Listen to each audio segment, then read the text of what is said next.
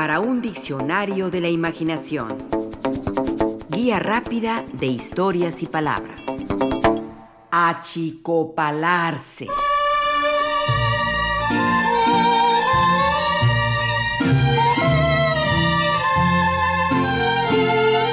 Macho, güey. No se me achicopale. Estoy bien achicopalada porque me dejó mi novio. Ya volví a achicopalarme de nuevo. Escuché esa canción y no hay remedio. Me achicopalé todita. No te dejes achicopalar. Ya ves que es un envidioso, por eso te insultó y te dijo lo que te dijo. No es para achicopalarse, no pasa nada. Saldremos adelante.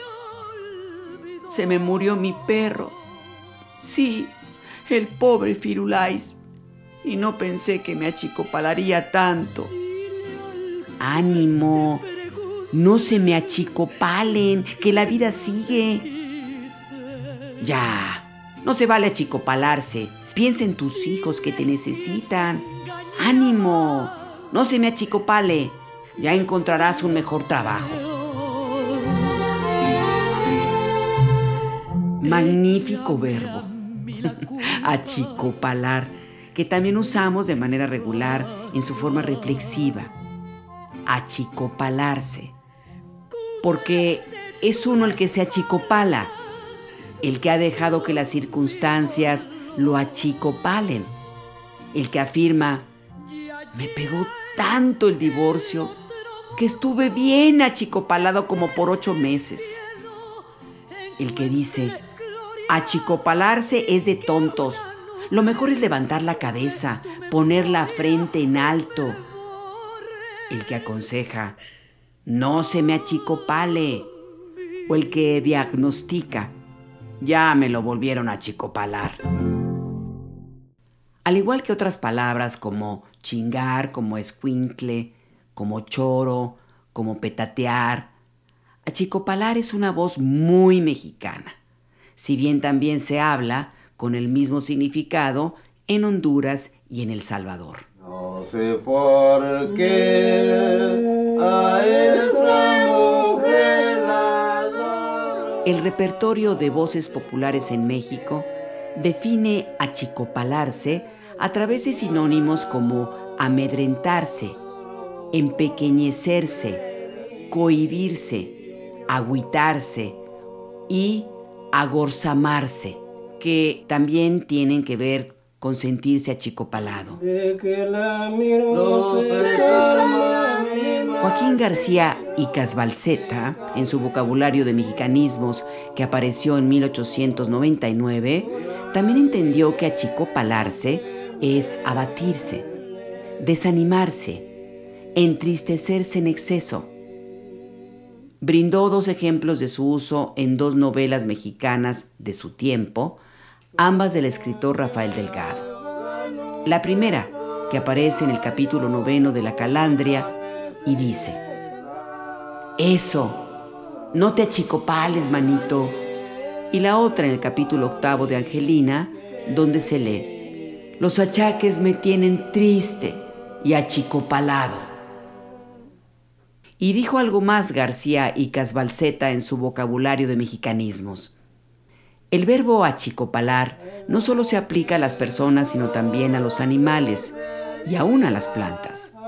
Es decir, mi tortuga que no come está toda achicopalada. O, mira nada más, la orquídea se ve toda achicopalada. ¿Debes ponerla en un lugar donde reciba más luz? Hay tres posibles orígenes del término. Uno que afirma que es un término latino. En efecto, esa teoría enarbola que achicopalar proviene del latín sicum, de donde se desprenden términos como chico para señalar que algo es pequeño. Así, conforme a esta etimología, achicopalar significaba algo minúsculo, de no gran tamaño, algo insignificante, algo de poco valor. Así, el que se achicopala es porque su pusilanimidad o pequeñez de alcances y recursos no le permite afrontar lo que le ha sucedido. Llámese una tragedia, un accidente o un suceso negativo. Así, achicopalarse sería achicarse ante el riesgo, el peligro, las circunstancias. De ahí vendrían sinónimos de achicopalarse como sentirse abatido, sentirse menos, sentirse acobardado. De hecho, en el diccionario de la Real Academia Española se lee que la palabra achicopalarse es sinónimo de achicarse, humillarse o desanimarse.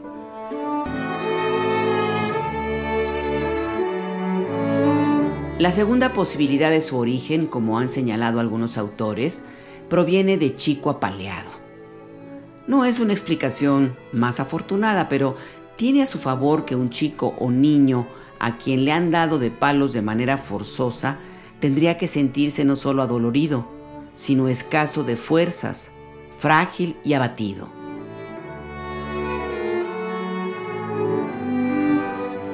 Pero hay otra teoría en cuanto a su origen, la tercera que además creemos se acerca más a la verdad.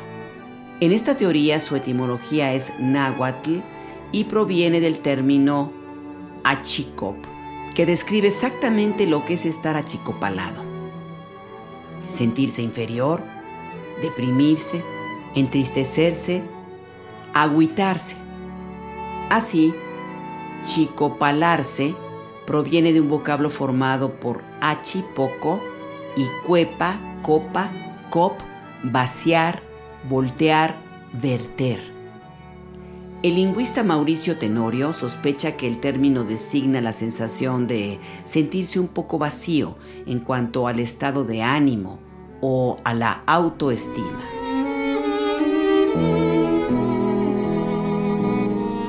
Creemos que esta teoría es la más acertada, pues su uso no está generalizado en todos los países que hablan español sino que se limita a México, Honduras y El Salvador, donde hubo una presencia náhuatl. Esto mismo parece avalarlo Mauricio Tenorio, pues en un texto donde analiza el término achicopalar y su origen, señala que el gran filólogo mexicano de Autlán de la Grana, Antonio Alatorre, atesoraba el término y especulaba sobre su posible origen. Un niño achicopalado es el frustrado, el que se encoge y se encierra en sí mismo. Más que abatido, el achicopalado está acobardado y deprimido. Es voz tan usada en México. ¿Qué te pasa? Te veo muy achicopalado. No se me achicopale, compadre. Que yo la siento como nahuatlismo. El propio Mauricio Tenorio se pone a reflexionar sobre el término que hoy nos ocupa, achicopalarse, y llega a esta conclusión. Yo agradezco la existencia de la palabra porque ayuda a sentir y digerir las penas cotidianas de la vida.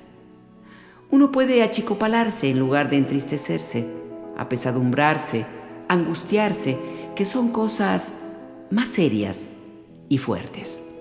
Es más, no se es, se está achicopalado. Es un estado por definición pasajero. Decir estoy achicopalado es afirmar dos cosas. A. Es inevitable. Las penas de la vida siempre pasan y vuelven. Y B. Deja que se me pase. Estoy luchando. Así, achicopalarse es algo más contenido, más delimitado, menos abstracto, denso y total que el Inuit, el Surmenage o The Blues. No te achicopales implica, pues, un llamado a la valentía, porque achicopalarse, siento, nombra a la vez al remedio y a la enfermedad. Digo, estoy achicopalado para decir estoy triste, abatido en este momento pero también estoy achicopalado porque ya estoy luchando por salir de él achicopale.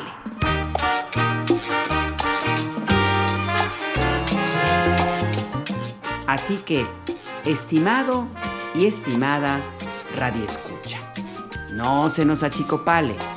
Y si ya está achicopalada o achicopalado, recuerde que estarlo y saberlo es lo mejor para salir de ese estado pasajero que es estar en el achicopale. Ese sentirnos achicopalados por alguna jugarreta o maldad de la vida.